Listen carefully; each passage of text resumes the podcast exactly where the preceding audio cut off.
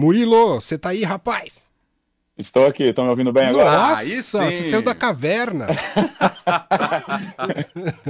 que bom te ouvir. As maravilhas da internet de São Paulo. Ô, ô, Murilo, vamos começar falando então da série Maldivas, que tá super bem vista. Me conta. Exato, essa série tirou aí o primeiro lugar das mais assistidas aqui no Brasil, que era de Stranger Things, né? Após a, esses últimos episódios da quarta temporada. E Maldivas é uma série na, nacional de Natália Klein, com elenco, um super elenco, um elenco de super estrelas aí. Temos Bruna Marquezine, Carol Castro, Sharon Menezes e Manu Gavassi. Essa série, ela começou a ser divulgada logo após a, a, a, desculpa, o final do Big Brother Brasil 2020, né, que a Manu Gavassi participou, uhum. e a Bruna Marquezine até certo ponto também participou, ajudando a amiga, e elas foram escaladas juntos para essa série, e desde então vem pipocando trailer e o roteiro, como que seria. A série é bem despretensiosa, se passa num condomínio da Barra da Tijuca que se, que se chama Maldivas. É sobre as quatro mulheres, né, aparentemente ricas, com uma vida de comercial de margarina, mas que tem ali seus problemas dentro de casa, e isso acaba sendo sendo adicionado também a uma morte que acontece no condomínio. Hum. Então as quatro são envolvidas ali de certa maneira com essa morte e as quatro são suspeitas também de terem matado essa essa outra mulher, que é interpretada, que é, inclusive é a mãe de Bruna Marquezine na série. E, e, é uma série com uma pegada totalmente policialesca ou ela é mais, sei lá, voltada um pouco pro humor, hum, drama? Boa pergunta. Tô te perguntando até porque eu vi o trailer também, e pela estética ali, aquela coisa super colorida, né? Me dá. De Sim. cara me deu a impressão. Hum, parece que é um pouquinho comédia, mas por esse tema não parece tanto assim. É um pouquinho Desperate Housewives, mas assim, com uma pitadinha de, de suspense, assim, mas fica uma coisa mais teen mesmo, tá? Se, as, se vocês esperam ser uma coisa muito séria, polícia mesmo, mas não, não chega a ser tanto. É mais teen, mais, mais bem-humorada. Uhum. É mais esteticamente bonita do que. Ela, ela, começa a te prender ali, mas ela tem um pouquinho. Ela é um pouquinho. Como que eu posso explicar? Ela, ela, ela é divertida. Não espere mais do que divertida. Não é uma série. ela é divertida do começo ao fim. Ela te prende muito bem ali é para você ver enquanto você está almoçando, quando você está jantando. Mas ela te prende bem, ela te prende bem. O, o drama dela é bem construído. E, e, esse primeiro lugar aí no top 10 da Netflix não surpreende nem um pouco, né? Não, eu esperava que a série já fosse uma das mais assistidas depois do, do lançamento, porque a divulgação dela vem faz tempo, né? Uhum. E só de colocar ali a Bruna Marquezine e a Manu Gavassi já, já criaram um hype nessa série, né? O Sim. resto do elenco também é, são atores super conhecidos. Mas essa divulgação vem da internet há, há bastante tempo.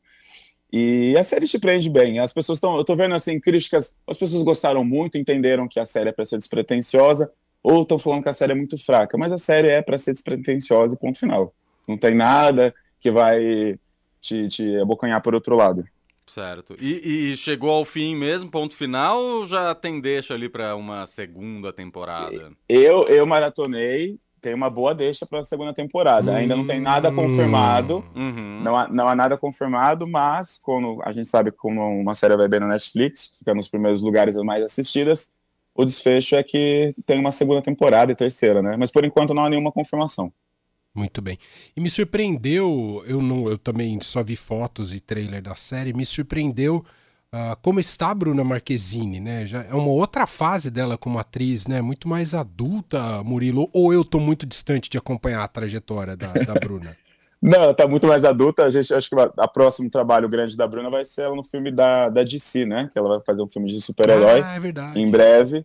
E por incrível que pareça, a Bruna apareceu na televisão, a gente conheceu a Bruna Marquezine, interpretando a filha de Vanessa Gerbelli, que também está na série e também interpreta a mãe dela. Ah, então, que temos, legal então temos novamente mãe e filha como é, Bruna Marquezine e Vanessa Gerbelli, só que agora na Netflix. Bom, quem quiser continuar na Netflix, o Murilo vai falar sobre outra atração da plataforma, que é um do documentário sobre a Jennifer Lopes. Você assistiu também, Murilo? Assisti também. Eu dei ali, eu usei muito bem meu dinheiro da Netflix nesse final de semana. Maratonei tudo. Jennifer Lopes, que é uma das maiores artistas latinas aí do, do, de todos os tempos, né? Ganhou um documentário que se chama Halftime. É basicamente é, se passa ali entre 2019 e 2021, mas ele é todo centrado na apresentação dela para o Super Bowl em 2020, onde ela se apresentou ao lado da Shakira. Acho que vocês lembram, né? Uhum.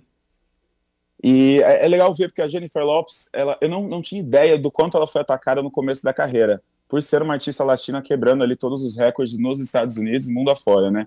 Eu não tinha ideia disso. E o documentário mostra as entrevistas, as capas de revista, as, os, os, conteúdos que saíram na época acerca da Jennifer Lopes, porque ela estava chegando no momento onde a moda, entre aspas, era as modelos super magras, as cantoras assim, loiras e, e, e, e usando PP e tudo mais. A Jennifer Lopes chegou ali cheia de curvas, colocando toda a latinidade para jogo e fez um maior sucesso, né, nos anos 2000, a Jennifer Lopes.